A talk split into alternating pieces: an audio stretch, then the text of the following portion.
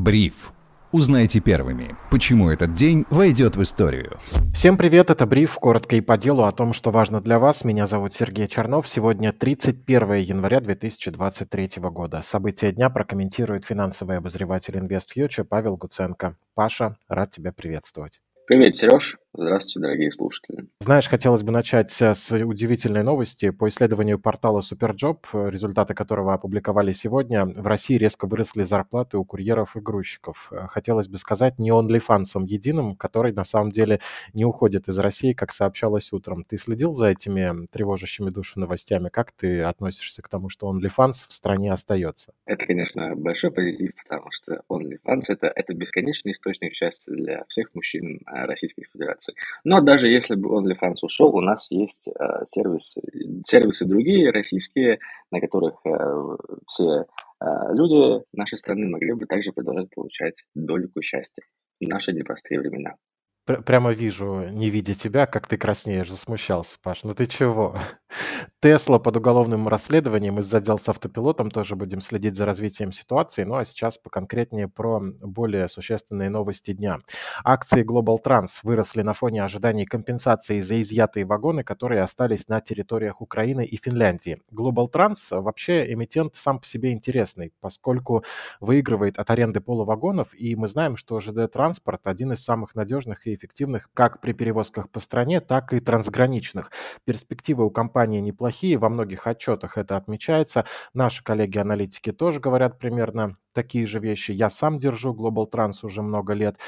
Ты можешь выделить какие-то риски, кроме того, что это депозитарные расписки, или дальше с этой компанией можно идти, ничего не боясь? Ну, слушай, ну для Global Trans в целом э, подходят все основные макрориски. То есть если российская экономика не будет расти, то не будут расти и акции Global Trans, потому что ЖД-перевозки э, это, да, действительно, это надежный бизнес. И у Global Trans произошла изменение, ну, произошли, по крайней мере, обновление их парка вагонов, что, конечно, очень позитивно для компании и для там, будущего а, а, акций, и для инвесторов тоже хорошо. Но при этом, а, если российская экономика все-таки будет переживать тяжелую рецессию в этом году, а есть такие риски, да, по многим причинам, то и скорости, и темпы вообще ЖД-перевозок в России могут сильно упасть, вследствие чего а, и акции Global Trans тоже могут потерять э, ту популярность, которую они имеют у инвесторов в последнее время. Поэтому здесь как бы нужно следить за макротрендами, как в целом и э, каждому любому инвестору, потому что сегодня безусловно, а, микро какие-то моменты по, по компаниям, там, отчет хороший и прочее, это, конечно, позитив. Но это в основном будет только краткосрочный позитив для компании. Но и сейчас все-таки основное, а, что будет влиять на рынок и акции, это геополитика и макроданные. Последние макроданные по российскому а, рынку и про российской экономики были неплохие. Тем более вот сегодня еще нам стало известно, что МВФ прогнозирует рост вообще российской экономики в этом году. Ну, об этом мы еще поговорим чуть позже. Давай тогда завершим с Global Trans. Да, в общем, Global Trans это хороший сток. И действительно, я соглашусь тут с, с аналитиками и в плюс, э, и с теми инвесторами, которые держат акции Global Trans. Но э, если э, вы заметите хотя бы какие-то предпосылки для того, чтобы российская экономика испытывала проблемы и падала, то в таком случае, конечно, Global Trans здесь э, может разочаровать инвесторов. Поэтому внимательно следите за цифрами, которые будут выходить от Росстата и Центрального банка Российской Федерации. Спасибо тебе, Паш. Еще сегодня хочется пристально посмотреть на Яндекс по, по нескольким причинам сразу. Акции компании выстрелили сегодня вверх. Инвесторы ждут позитивный отчет по итогам ушедшего года. Он будет опубликован в День Святого Валентина, 14 февраля. И э, прошлые отчеты Яндекса радовали рынок. Компания показывала двузначные темпы роста выручки, чего ожидать сейчас непонятно, потому что э, было переформатирование бизнеса, перераспределили там как-то, изменили состав своих микробизнесов, если это можно так назвать. Кудрин пришел в компанию. Плюс, конечно, самая свежая новость а, об утечке данных, утечка исходных кодов сервисов Яндекса. Многие говорят о том, что это на самом деле не должно пройти бесследно, как бы не уверяла нас в обратном пресс-служба компании. А я напомню, что данные клиентов Яндекс Еда еще утекали в сеть в марте 2022 года. По сегодняшнему росту мы видим, что, в принципе, института репутации как не было, так и нет, особенно у крупного бизнеса, э, и никто не видит беды в утечке исходных кодов. Но все же рост есть, это мы не можем не признать, и перспективы, как я понимаю, у компании все-таки тоже есть. Так вот, э, в, этой ситуации, Паш, что логичнее делать разумному инвестору? Фиксировать прибыль, когда она состоится, или можно спокойно продолжать держать Яндекс, невзирая на какие-то риски, компания по-прежнему остается привлекательной. Что думаешь ты? А, ты абсолютно правильно сказал, что э, слив данных исходного кода Яндекса, конечно, рынок э, не стал никак воспринимать. Мы видим, что последние три торговые сессии акций компании активно росли, и инвесторы покупали э, Яндекс, несмотря на вот эти вот проблемы, которые возникли с безопасностью в компании. Конечно, это сегодня просто такое отношение к таким сливам уже просто нормальное. Никто на них особого внимания не обращает, потому что количество, мы уже привыкли к тому, что российские компании, да и в целом компании по всему миру, могут потерять свои персональные данные, которые находятся у них там а, под системой безопасности. Потому что сегодня хакеры, конечно, это отдельная, так сказать, угроза для современного мира. Но это немножко другая тема. Что касается э, Яндекса, то я здесь не вижу причин, по которым нужно продавать акции компании после отчета, будь он плохим или хорошим.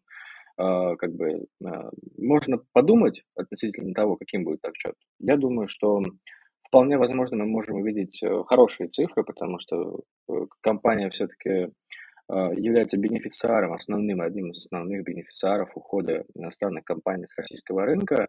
Ну и плюс тут как бы а, тоже недавно было очень интересное исследование относительно того, что россияне увеличили свою как бы а, вовлеченность в российские сервисы и... Стали активнее использовать российский сегмент интернета в плане коммерции какой-то электронной. Ты об этом? Нет, я про лояльность к брендам российским. Я, я, я про лояльность к российским брендам стали э, более, так сказать, позитивно относиться к российским разработкам, потому что как бы мы видим, что а, ушли э, зарубежные компании, там Apple запретил музыку слушать и прочее, но мы поняли, что у Яндекса есть такие же хорошие продукты, которыми приятно пользоваться, и в целом российская там digital сфера очень хорошо отработала там последние несколько лет, и много чего мы смогли импорта заместить в этой, в этой сфере, а, именно вот с точки зрения услуг, да, а, с точки зрения продуктов каких-то, они у нас действительно хорошие, и особенно это касается в первую очередь Яндекса. Я тут к Яндексу отношусь как к Apple, наверное. То есть э, многие инвесторы раньше покупали Apple, потому что им нравилась продукция этой компании. Они знали, что она хорошая. И поэтому они знали, что э, она будет пользоваться спросом, и покупали эти акции, как и акции Coca-Cola тоже.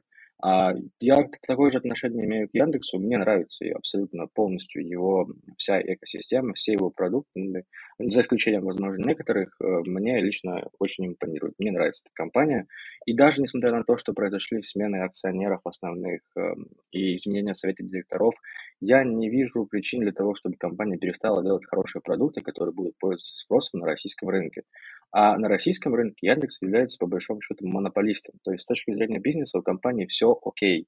Да, возможно, мы увидим какие-то замедления, а, там, проблемы с точки зрения команды, да, с точки зрения того, что а, там многие айтишники и команды могли разъехаться из Яндекса, но у Яндекса отличная заработная плата для российских, российских айтишников, и многие все-таки хорошие специалисты могли остаться в компании и, скорее всего, остались.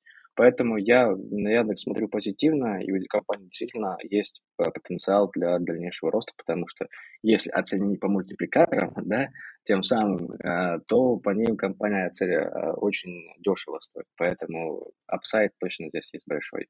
Поэтому если даже будет хороший отчет, и даже если будет плохой отчет, я бы не стал бы вообще дергаться по, по Яндексу, потому что в долгосрочной перспективе акции компании могут вырасти. Конечно, если не будет никаких геополитических катаклизмов, но это касается всего российского рынка. Когда ты сказал, что это такой наш Apple, хотелось сказать э, Apple, который мы заслужили в отношении Яндекса. Чем же тогда являются, на твой взгляд, одноклассники и Mail.ru в нашей истории, если проводить аналогии с зарубежными сервисами? Э, это Mozilla. Mozilla Firefox. Да, да, именно она. То есть сервис, которым раньше тоже пользовались, я еще когда был совсем маленьким, пользовался Mozilla, и было прикольно. Но а, я Google а, съел эту компанию, и все, ее больше нет. Так же, как ВК съел Одноклассники и прочие сервисы. Они как-то еще живут, конечно, но ВК и Яндекс, конечно, стали монополистами в, этом, в, социальных, в социальных сетях, в поисковиках и прочее. Ну подожди, может быть, еще доживем до ренессанса одноклассников. Они как раз там как-то возрождаются, там много звезд, какие-то блогерские платформы. Тут Рутюб тоже как-то начинает э, отживать, пока проблему с рекламой еще не решил. Но вот э, мощный драйвер для роста тоже есть. Ну да ладно, все это шутки шутками. Про Яндекс еще интересно, кстати, вспомнилось, что запустили на днях, если не сегодня, платформу для продажи БУ вещей. Речь идет, по-моему, об одежде конкретных марок, то есть там не все можно будет продать, но, в общем, на Яндекс.Маркете, где-то в этом маркетплейсе можно будет свои старые вещи продавать или чужие старые вещи, собственно, покупать. Как минимум радует то, что компания имеет какой-то потенциал развития, генерирует новые идеи и захватывает новые ниши. Это можно, конечно, записать э, компании в плюс. Окей, посмотрим, что будет с ней дальше. Как раз дальше новость про группу «Окей» неспроста слово на ум мне пришло. Сеть э, магазинов объявила операционные результаты за прошедший год. Выручка выросла на 8 с лишним процентов, причем наибольший вес в росте общей выручки составили результаты дискаунтеров магазинов с низкими ценами, плюс 53%, на это стоит обратить внимание. Сектор ритейла сейчас, в принципе, выглядит привлекательно, отчеты в целом неплохие у всех. Эм, сектор, кроме того, считается защитным в кризисное время, отрастает и фикс прайс, мы видим в эти дни, и магнит прибавляет, вижу тоже по своему портфелю. При этом акции ОК падали сегодня на открытии торгов из-за того, что выручка гипермаркетов упала на 2,3%, так об этом писали аналитики, но какие-то положительные новости из того же отчета, видимо, были заложены в цену чуть раньше. В этой ситуации хочется в целом поговорить про сектор. Какие основные риски для него есть сейчас, для сектора ритейла, мы, с одной стороны, понимаем, что растущую инфляцию магазины будут закладывать в цену товаров, но снижение платежеспособного спроса населения может обрушить доходы ритейлеров, и что в этой ситуации делать? Продолжать держать э, по-прежнему как защитный сектор или есть чего опасаться? Сектор ритейла лучше, конечно, из своего портфеля не выбирать, потому что риски геополитические в первую очередь очень высокие. А, и сектор ритейла, то есть широкая диверсификация, может помочь э, инвестору сократить эм, а, возможные убытки, которые всегда нужно держать в голове. Поэтому от сектора ритейла я бы точно не стал избавляться. Тут вопрос в другом. Вырастут ли еще акции этих компаний?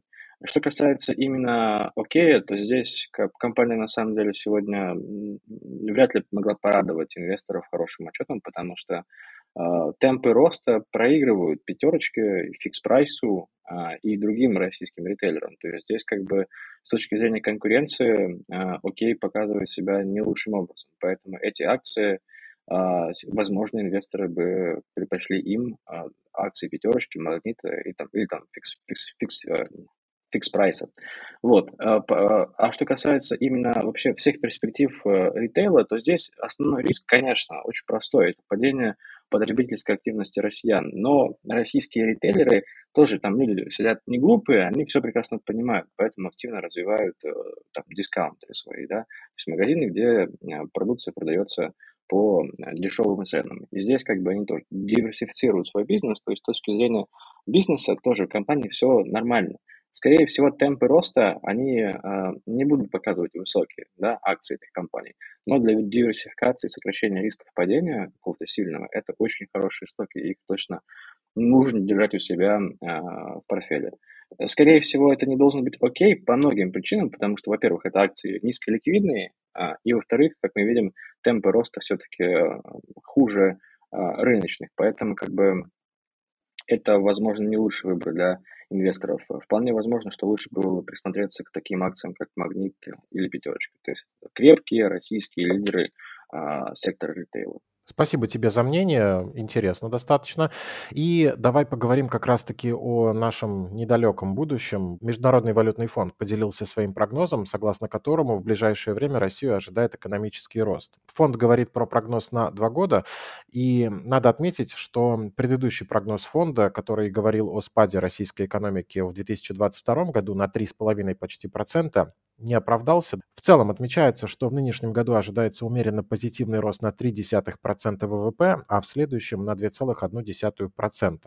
Здесь интересно спросить у тебя, насколько эти данные могут конфликтовать с оценками российских ведомств и профильных министерств. Тем более удивительно из-за рубежа слышать какие-то позитивные прогнозы о нашей экономике после всего, что произошло в последний год. Ну, когда я сегодня с утра проснулся э, и начал анализировать повестку новостную, я, конечно, очень сильно удивился сегодняшнему прогнозу МВФ, потому что очень э, нетипично видеть э, в международных организациях такие позитивные оценки российского ВВП. Как правило, там ожидают падение на 6, 7, 8, 9, 10, 11, 12, 15 процентов. А тут мы внезапно увидели прогноз роста на 0,6 процента. На, сколько там? 3 десятых или 2 десятых? 3 десятых, да. 3 десятых процента. А, вполне возможно, что у МВФ очень а, специфические модели прогнозов потому что мы видели, что э, если посмотреть на весь прогноз в целом, то там МВФ прогнозирует более позитивные темпы роста экономики и США, и еврозоны. То есть другие модели других ведомств, если аналитических, показывают меньшие темпы роста экономики, либо вообще падение, например, той же самой экономики еврозоны. А МВФ видит, например, рост этой экономики. Поэтому здесь нужно было бы разбираться в деталях, но все-таки, э, как известно, есть э, три вида лжи, и один из них это статистика. Поэтому статистика это такая вещь очень э, сложная, и к ней нужно относиться максимально, так сказать, недоверчиво. Особенно к российской статистике, потому что тут как бы у нас давно возникают споры относительно того, как мы будем считать наш ВВП, и что туда включать, и какие, с какими долями. А, поэтому э, посмотрим, что покажут нам данные официальные российских э, статистических ведомств, но будем ориентироваться и не только на там, данные по ВВП, но и данные по PMI и по, наверное, в первую очередь, для меня лично одним из основных таких вот факторов э, нормального восстановления российской экономики будет в первую очередь восстановление кредитования. Если мы увидим, что российские банки будут э, наращивать темпы кредитования там, э, и физических лиц, и юридических лиц, то мы сможем сделать вывод о том, что российская экономика восстанавливается, э, российские инвесторы, потребители, компании э, более позитивно смотрят в будущее и готовы инвестировать и создавать новые бизнесы, новые предприятия. Это будет одним из основных маркеров, поэтому на это, наверное, скорее всего, а, в будущем нужно обращать а, внимание. Но при этом у нас есть и доля позитива, потому что мы видим, что а, справиться с потолком цен на нефть мы все-таки смогли и там нашли обходные пути через Испанию, каким-то там закупили свой собственный теневой флот и прочее, и смогли все-таки эти процессы наладить. Но ты так не выдавай всему миру, что мы закупили там какой-то теневой флот. Он же должен быть э, неизвестным и неопознанным, раз он теневой, а ты всем рассказал. Если об этом знает Bloomberg, значит, об этом знает весь мир. Поэтому, как бы, э, я думаю, что все-таки этот флот не удалось э, как-то скрыть, и думаю, те, кто должен знать об этом, те об этом знают. Мне нравится, как у нас сегодня одна новость в другую перетекает. Я хотел в завершении сказать, что Совкомфлот э, получил 321 миллион долларов чистой прибыли за 9 месяцев прошедшего года. Это почти в 10 раз выше, чем за весь 2021 год. Поэтому акции компании сегодня росли, если кто не понял, с чем это связано. И акции КАМАЗа сегодня тоже росли. Из последних новостей по компании, которые нашел телеграм-канал IFNews, КАМАЗ объявил о начале тестирования беспилотных грузовиков. И испытания пройдут на скоростной автодороге М11 Нева между Москвой и Петербургом. Я от себя лично надеюсь, что были какие-то испытания на полигонах, и не просто так у нас беспилотные КАМАЗы сразу выпускают на международную скоростную трассу. Меня зовут Сергей Чернов, таким было 31 января 2023 года, а события дня комментировал блистательный финансовый обозреватель InvestFuture Павел Гуценко. Паш, спасибо тебе. И тебе спасибо, Сереж. Всем пока. Слушайте бриф на Яндекс Музыке, ставьте лайки, предлагайте свои темы, задавайте вопросы в комментариях в Телеграм. Будем отвечать, если это в наших силах, и звать разных экспертов. Отличного настроения и до встречи.